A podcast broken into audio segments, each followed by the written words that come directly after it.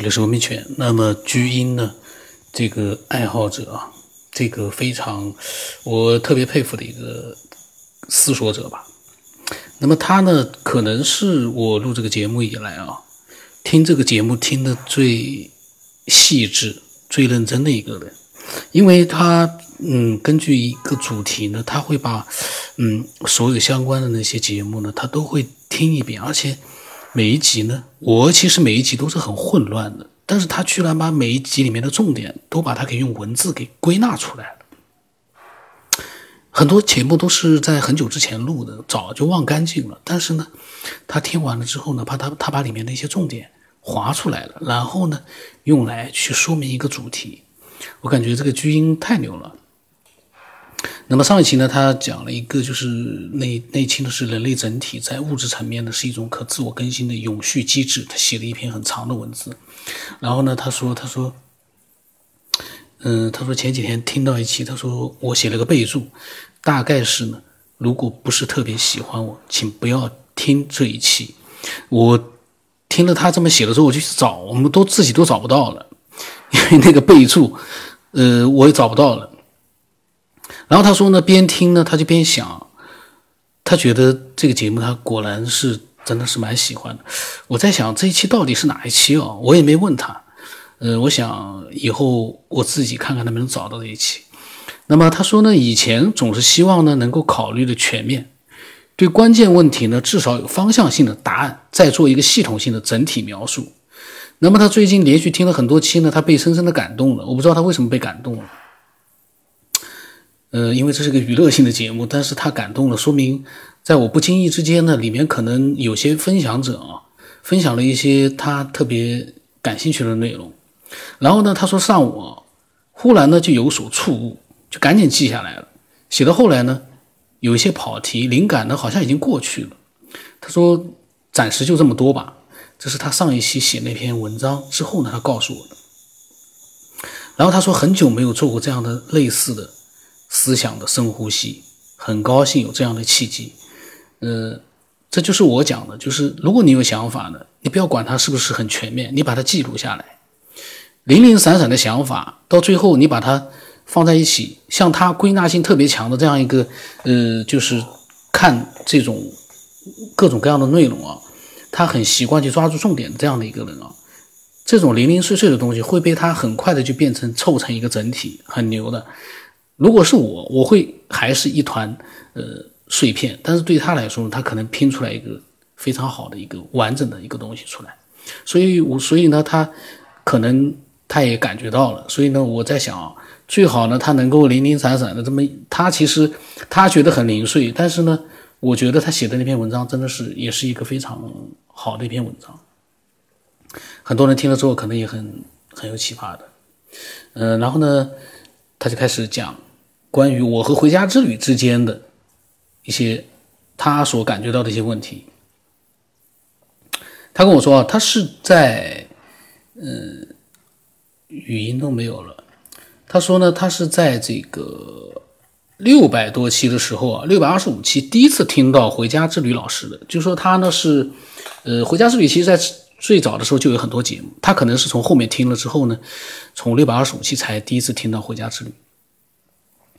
他说：“那那期呢，正好就是我和回家之旅探讨对科学态度问题分歧较大的一期。然后呢，他后续又听下去了。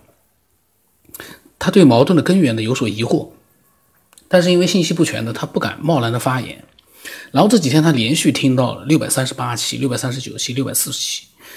他感觉虽然经过老靳老师细致清晰的分析讲解，回家之旅呢。”嗯，和我呢达成了一定的共识，但是呢，在六百四十期当中呢，仍然可以明显感觉到回家之旅老师的沮丧的情绪，他不知道现在有没有缓和，呃，所以呢，今天呢，他就冒昧的啊，他就把那个科学变现专辑里面回家之旅老师发言的节目专门找出来呢，按照录制的顺序呢听了一遍，并且记录了要点和个人的看法呢，发过来给我参考分析。非常牛的一个巨婴，真的是我觉得啊，真的蛮佩服他的，因为他呢，但是这里面有一个问题，就是我的录音呢，呃，虽然序号是有的，可是呢，这个序号，比如说六百四十期，可能比六百三十八期看上去序号要大，但是呢，其实可能呃沟通的这个时间可能是在六六百三十八期之前，我的时间顺序是打乱的。这点呢，可能是对巨婴来说呢，我觉得有很多事情他就也跟着混乱了。然后呢，嗯，回家之旅呢和我一一直呢会有一些交流的。那么他在企业小群里面，因为他当时呢他的眼睛不舒服，然后肩膀也疼，所以那段时间他身体不好，他呢就不想去把更多的精力呢放在这个小群里面去，呃，跟我啊去做那种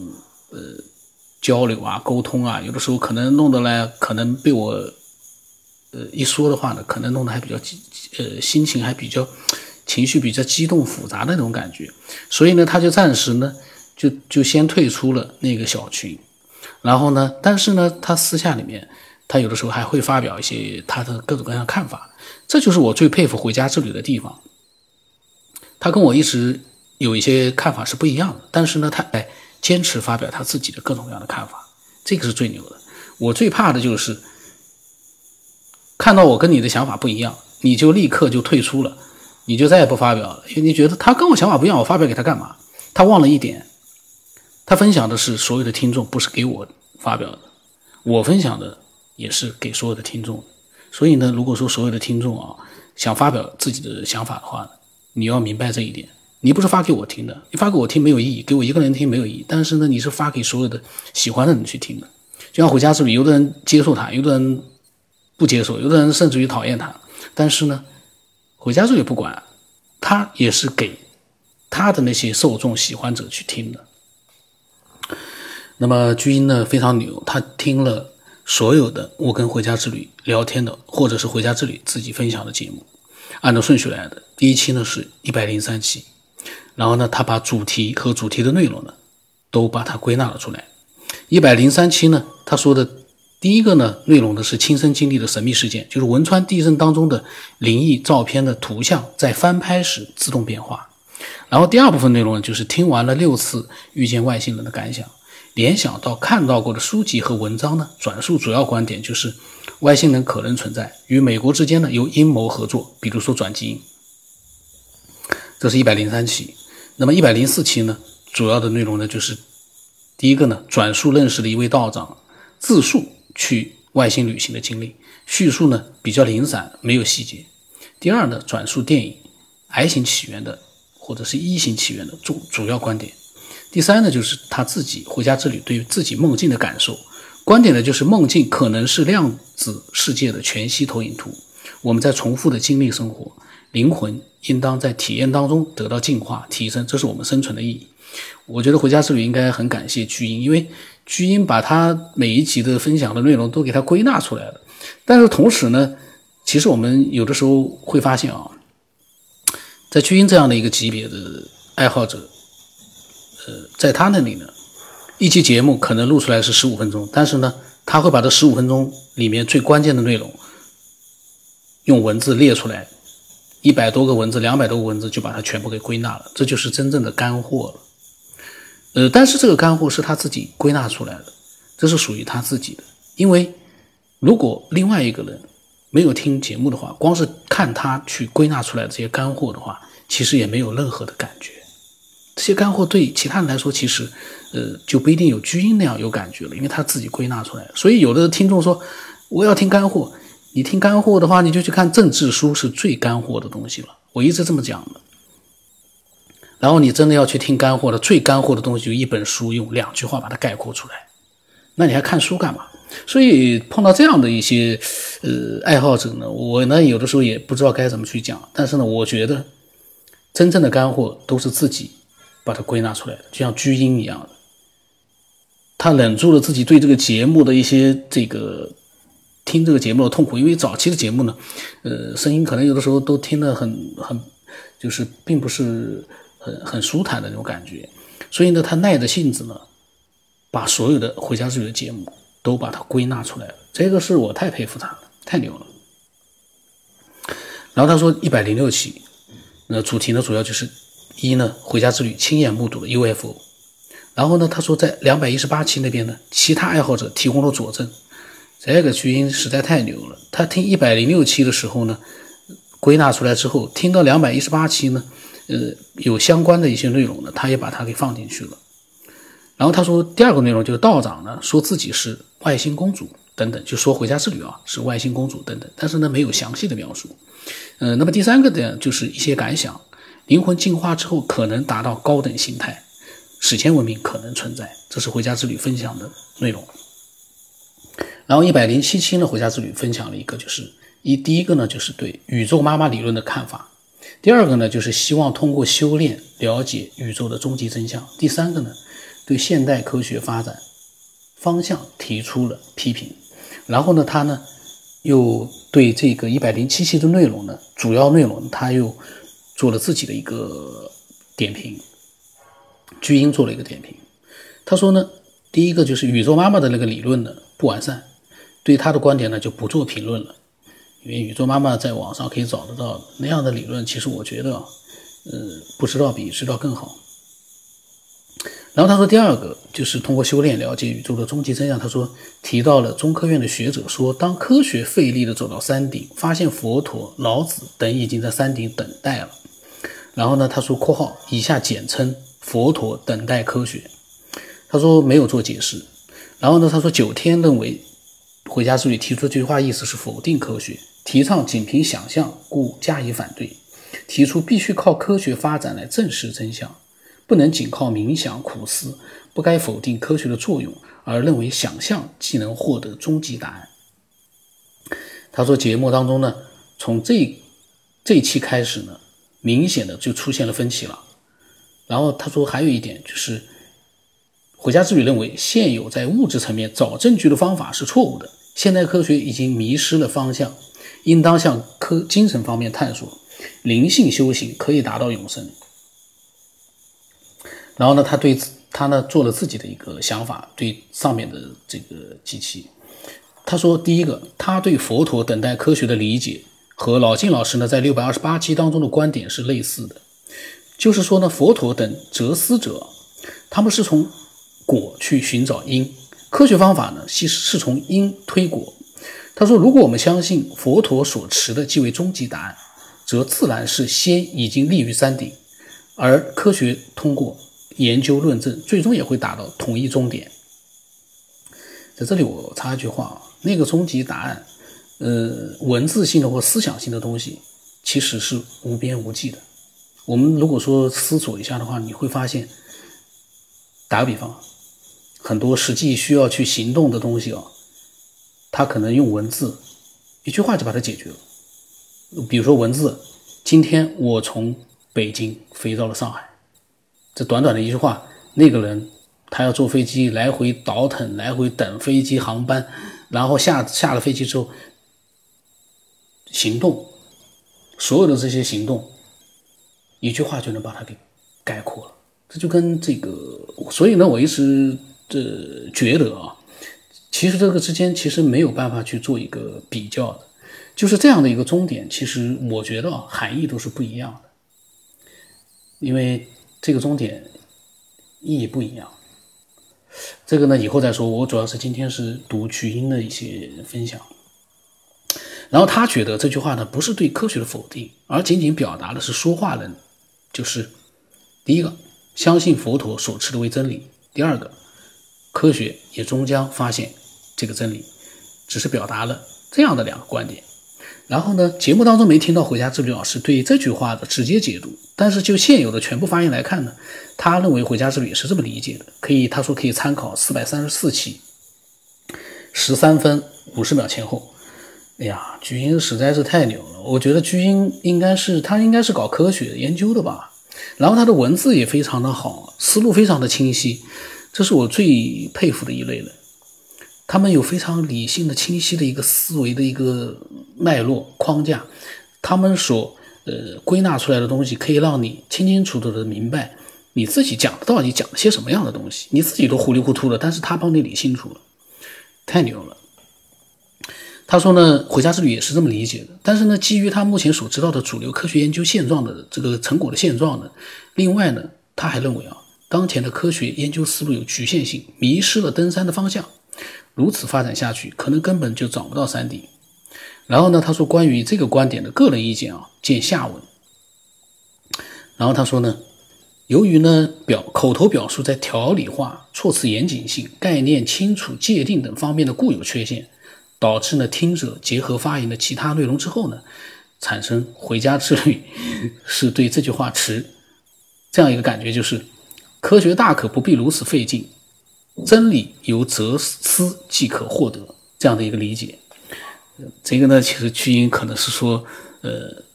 这个节目呢，就是在被我，呃表述了之后，然后呢，通过我自己的想法的表达之后呢，会让嗯很多听众产生一个回家之旅呢，是这样的一个理解。呃，那么可能呃这个呢，就是也就像他说的，这个语音的节目呢是有这样的一个缺陷的。呃，然后呢，他说第二个啊。对现代科学的评价有武断、笼统之嫌。他第一个为什么说武断呢？他说我们在国内获知的信息极度受限，我们对目前科学前沿之所在和广度，科学界有未在精神方面探索等问题，其实均不了解。但回家之旅在采用现代科学应该怎么样怎么样的时候呢，这样的一个建议角度的时候呢，同时也采用了现代科学没有怎么样怎么样的这样的一个否定角度的句式。非常容易呢，使听者在感情上产生排斥，呃，这个就是口语化表达有时候，呃，会出现的问题。可是呢，我有一个想法，文字呢表达的可能会更清楚一点，但是口语呢，可能更能把内心的一些东西呢，呃，这个感觉把它表达出来。就同样一句话，你用口语表达出来的这种感觉，跟文字里每个人看到的感觉是不一样的。呃，有的时候一段文字，很多人的理解是不同不同的。但是语音有个什么问题？配合他的语气，配合他前后的一个语调和他的内容，你会很清晰的知道他到底是怎么想的。我认为有的时候语音可能更能，可能表达上会出现问题，但是更能让人感觉到这样一个发送语音的人，他的内心是真正的一个什么样的想法。然后他说：“第二个为什么说笼统呢？他说节目里面多次提到了科学这样的一个词，在不同的语境之下呢，含义不一样，包括科学方法论、科学研究、科学成果等等。科学从方法论而言，是指建立在可检验的解释和对客观事物的形式、组织等进行预测的有序的知识系统。这个是百度上面的解释。他感觉回家之旅老师反对的是目前科学发展方向的局限性，而非该方法论。然后他说。”打个括号，比如说三百七十七期开头，九天老师也提到了回家之旅老师自述喜欢严谨的科学研究。他说，但是呢，因为回家之旅说话时候呢，笼统称之，呃，都称之为科学，也很容易让人产生误解。哎呀，这个曲音实在太牛了！这样一个人，我觉得，呃，这才是一个真正的。这个理性的一个科学研究的思索者，如果像居英跟我说，他说九天，其实你在节目里面，你真的表现出了一点，你对科学真的是狗屁不通，我立刻很认同，因为呃，看到他所归纳的这些我和回家之旅聊天里面的发现的一些东西啊，我就在想，他把我和回家之旅其实听说完了聊完了之后呢，我们都不知道我们所聊的重点在哪里的时候呢。他把里面的关键问题全部都把它给清理出来了，嗯，所以菊英的这个能级啊非常的高，呃，真的很牛。那么这些内容呢，其实只是他发过来的，我读了这么长时间，其实只是他发过来的，呃，内容的一小部分，因为大家可以听到才讲到了分析到了一百零七期，后面还有好多期。我下一期再录吧，然后呢，呃，就是我希望所有的听众，如果说想分享一件事情的时候呢，都可以理性的、客观的呢去做一个分享。那么我们不能因为说有居音这个爱好者，他分享的好清晰啊，他思路那么清楚，分享那么好，那我分享了是不是就有点有点这个？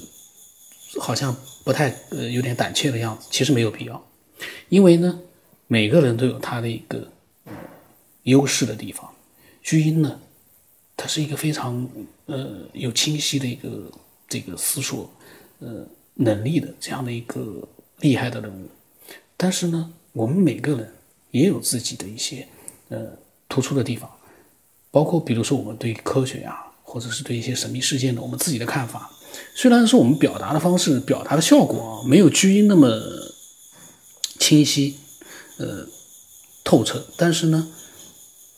我们所表达的内容，巨婴不是一样在听吗？他一样会把我们表达的内容，把它给整理出来。有巨婴这样的一个科学思索者，这么牛的人，在做这样的一件事情的话，我觉得所有的分享者，真的就可以大胆的去分享了。因为不管你分享了多少不是干货的东西，巨婴都可以把它归纳出最理性的干货出来。当然，他不一定会去规划，呃，把你的这个节目的分享内容归纳出来。但是如果他对你分享的内容感兴趣的话，我相信他会去这么做的。太牛了！所以呢，我的微信号码是 b r o s 八不啷什八，微信的名字呢是九天游。那欢迎更多的分享自己的各种想法。理性一点，不要以为自己是最牛的。我觉得应该跟我一样，我们把自己当成砖头，我们去抛砖引玉，把巨婴这样的人把他引出来。我觉得这就是这个节目最大的价值。那今天就到这里吧。